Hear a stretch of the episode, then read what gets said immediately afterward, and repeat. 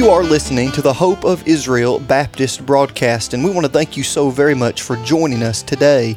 As we watch prophecy unfold on a daily basis, the world is searching for answers, and the nation of Israel needs true friends now more than ever before. Please stay tuned with us for today's broadcast as we will be focusing on news in the Middle East, Bible prophecy, and why America should never turn her back on God's chosen people. And now, here's our radio host, Dr. K. Daniel Fried. If sin would not have entered the world, Genesis 3:15, then there would have been no need of the Messiah. That's absolutely right. So the so-called rabbis have long considered this to be the first gleam of a promise that God would send a Messiah. These uh, particular rabbis at least understood a lot about these messianic prophecies. We're talking about the old time rabbinical sages. They were very consistent in understanding the over 300 messianic prophecies. At first, God does not tell us who this Messiah is, but he begins to paint us a vivid picture of who he will be so that we can know without a doubt who he is. In the book of Proverbs, chapter 30, verse 4, the Bible asks us a question. In the beginning of the verse, this is what it says Who hath ascended up into heaven, or descended? Who hath gathered the wind in his fist? Who hath bound the waters in a garment? Who hath established all the ends of the earth? What is his name? Huh. That's that's amazing, isn't it? So we, we need to know his name. And then it is clear from the book of Genesis that this is talking about God. The last part of the verse is very interesting, folks. It says, And what is his son's name, if thou canst tell? That's probably one of the most important questions in, in the Bible. Just wait a minute here. Does God have a son? What else does he say about his son? Well, in Psalms chapter 2, verse 12, it says, Kiss the Son, lest he be angry and he perish from the way, when his wrath is kindled but a little. Blessed are all they that put their trust in him. That's my earnest, fervent prayer, is that you as a Jewish person, and if you're not Jewish listening at the sound of my voice, that you will put your trust in this son who is the Messiah. Some years ago, we were doing a rally up in New Jersey. One of the, well, one of our brothers was surrounded by some of the yeshiva boys. And l- let me just mention, we, we love the yeshiva boys. We love them all. We love the religious Jews. We love the non religious Jews, the secular Jews. We love them all. The only reason we're spending money and time to be on this broadcast is because we love them and we want them to know their Messiah. They're my people, the Jews. And, uh, well, my brother was surrounded by the yeshiva boys, and they get pretty zealous and uh, they like to really get strong in their debate tactics and sometimes violent, thinking they're doing a good deed, a mitzvah. And uh, they kept on questioning him about different things and trying to get him off track because they had asked him a question. If you're Jewish and don't receive Christ as the Messiah, will Jews go to hell? This is a common question. So he quoted this verse, and I'll let me read it once more. Psalms chapter 2, verse 12. That's Tehillim, by the way, for some of you Hebrew boys over there. Kiss the Son, lest he be angry, and you perish from the way when his wrath is kindled but a little. Blessed are all they that put their trust in him.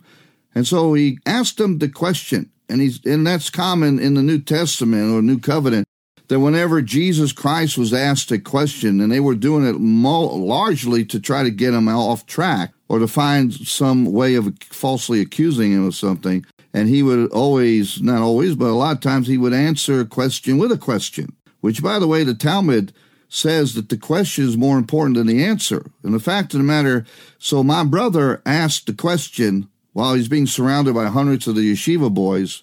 He said, If you can tell me who the son is, If you can tell me who his name is, I'll answer that question. The fact of the matter, it says right here that we need to kiss the Son. Now, the word kiss means to worship. And that most all of the ancient rabbinical authorities agree this is talking about the Messiah. And it says right there that if we don't kiss the Son, we don't worship the Son, he will be angry. And the people, whether they're Jewish or not Jewish, do not trust him, that they will perish. Are you listening to me, ladies and gentlemen?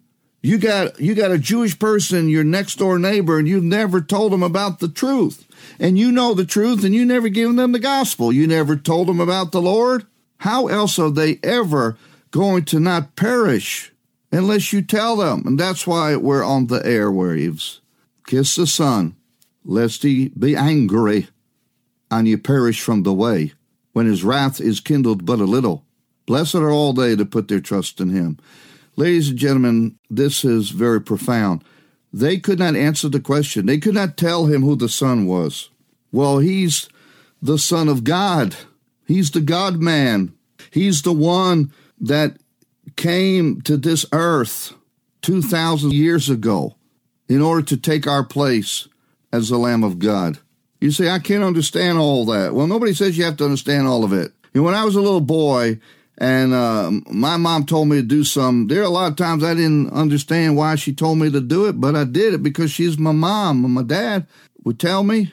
And I'm just telling you that we don't always have to understand everything, but we have to believe the Bible. The Bible is true. Let God be true and every man a liar. It doesn't matter what other books say about the Bible. It doesn't matter what anybody else says. What matters, ladies and gentlemen, is what the Bible says. The Bible's our authority, our final authority. You know, the Bible talks about if the foundations be destroyed, what can the righteous do? The answer to the question is nothing. We have a we don't have a leg to stand on if we don't have a foundation to what we believe. You know how we know that things are wrong? Do you know how we know that things are sinful? Do you know how we know who the Messiah is? Is because we have a foundation. It's called the Holy Scriptures. It's called the Bible, the King James Bible. That's how we know. That's how you know whether what I'm saying is true. You compare everything what I'm saying and compare it to the scriptures. You you test what I say. You test what everybody says on this radio station that you're listening to. You test them, see if it conforms to the word of God. And if, if they try to twist it or, or, or wrest the scriptures to their own destruction, you stop listening to those rascals. There's a lot of people out there that are just have their own opinions about things. You need to stop listening to opinions and listen to the Word of God. There's false teachers out there. They'll debate the truth. They'll pervert the truth, and by the time they, they get done with you, you you'll you'll be following some heretic. Now, ladies and gentlemen, we have to stick to the Bible. Do you know that for the early formidable years of uh, yeshiva boy, they they learned to memorize the Torah. And we're not talking about what the rabbis say about the Torah. We're talking about the Torah itself, the scriptures. But then when they get older, they're committed to memorizing what the rabbinical authorities say about, sometimes say about their each other's interpretation. That's what the Talmud is all about. And the Talmud doesn't even agree with itself. There's a wide spectrum of opinions, and there's lots of uh, even mythology. There's there's all kinds of mysticism that they borrowed from Babylon. When they when they went to Babylon, they got all corrupted and a lot. They start mixing uh, Babylonish religion with Ju- with Judaism with the scriptures. I mean, just come on. There's a lot of crazy stuff just like Roman Catholicism. If you look at the origins of Roman Catholicism, you see a lot of pagan application there that's been mixed in, which is largely a result of the Emperor Constantine around the 300 uh, AD period. You know, he wanted to Christianize the world, but you can't force people to become born again. I've already said that. You can't make a person born again. This is not a religion we're talking about. We're not talking about joining a religion, ladies and gentlemen. We're talking about being born again. Jesus told one of the most religious fellows of the New Testament era, the Jewish fella, no doubt uh, one of the elders of the Sanhedrin there, admired and respected among his peers. His name was Nicodemus, you know, and he did come by night, John chapter 3. And the Lord Jesus said, Verily, verily, except a man be born again, he cannot enter the kingdom of God. Now, folks, unless you're born again, you don't get born again by getting baptized. Water doesn't make you born again. How can something physical make you into something spiritual? Right? It's impossible. So, being born again is a supernatural, spiritual event that only God can do. And that is by humbling yourself before the mighty hand of God and repenting of your sins. Does that mean you have to do something? No, I'm not talking about penance now.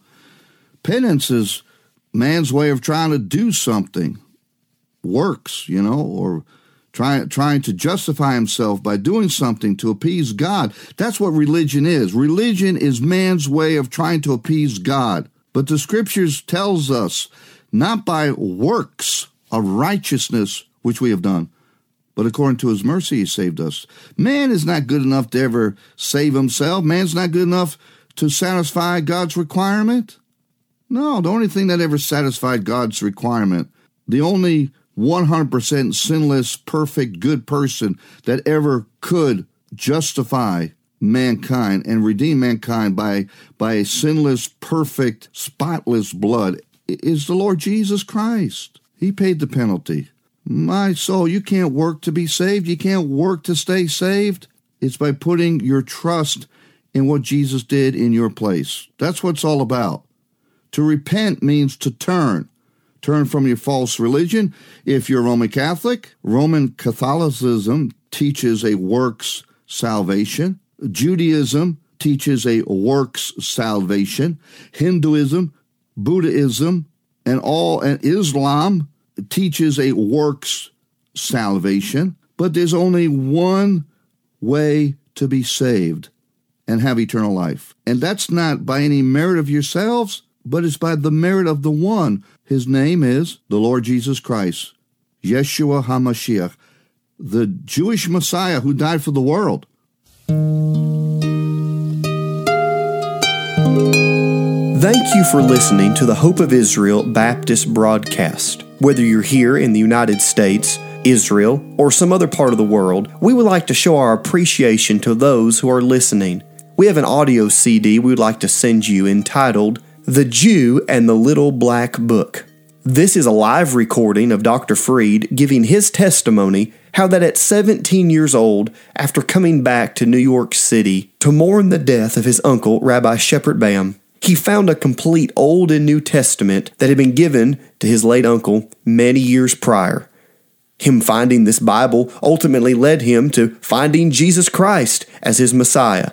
This audio CD will be very uplifting and enlightening regardless of your background, and all you have to do is give us a call or write to us and we will send you this CD absolutely free of charge, just as our way of saying thank you for listening.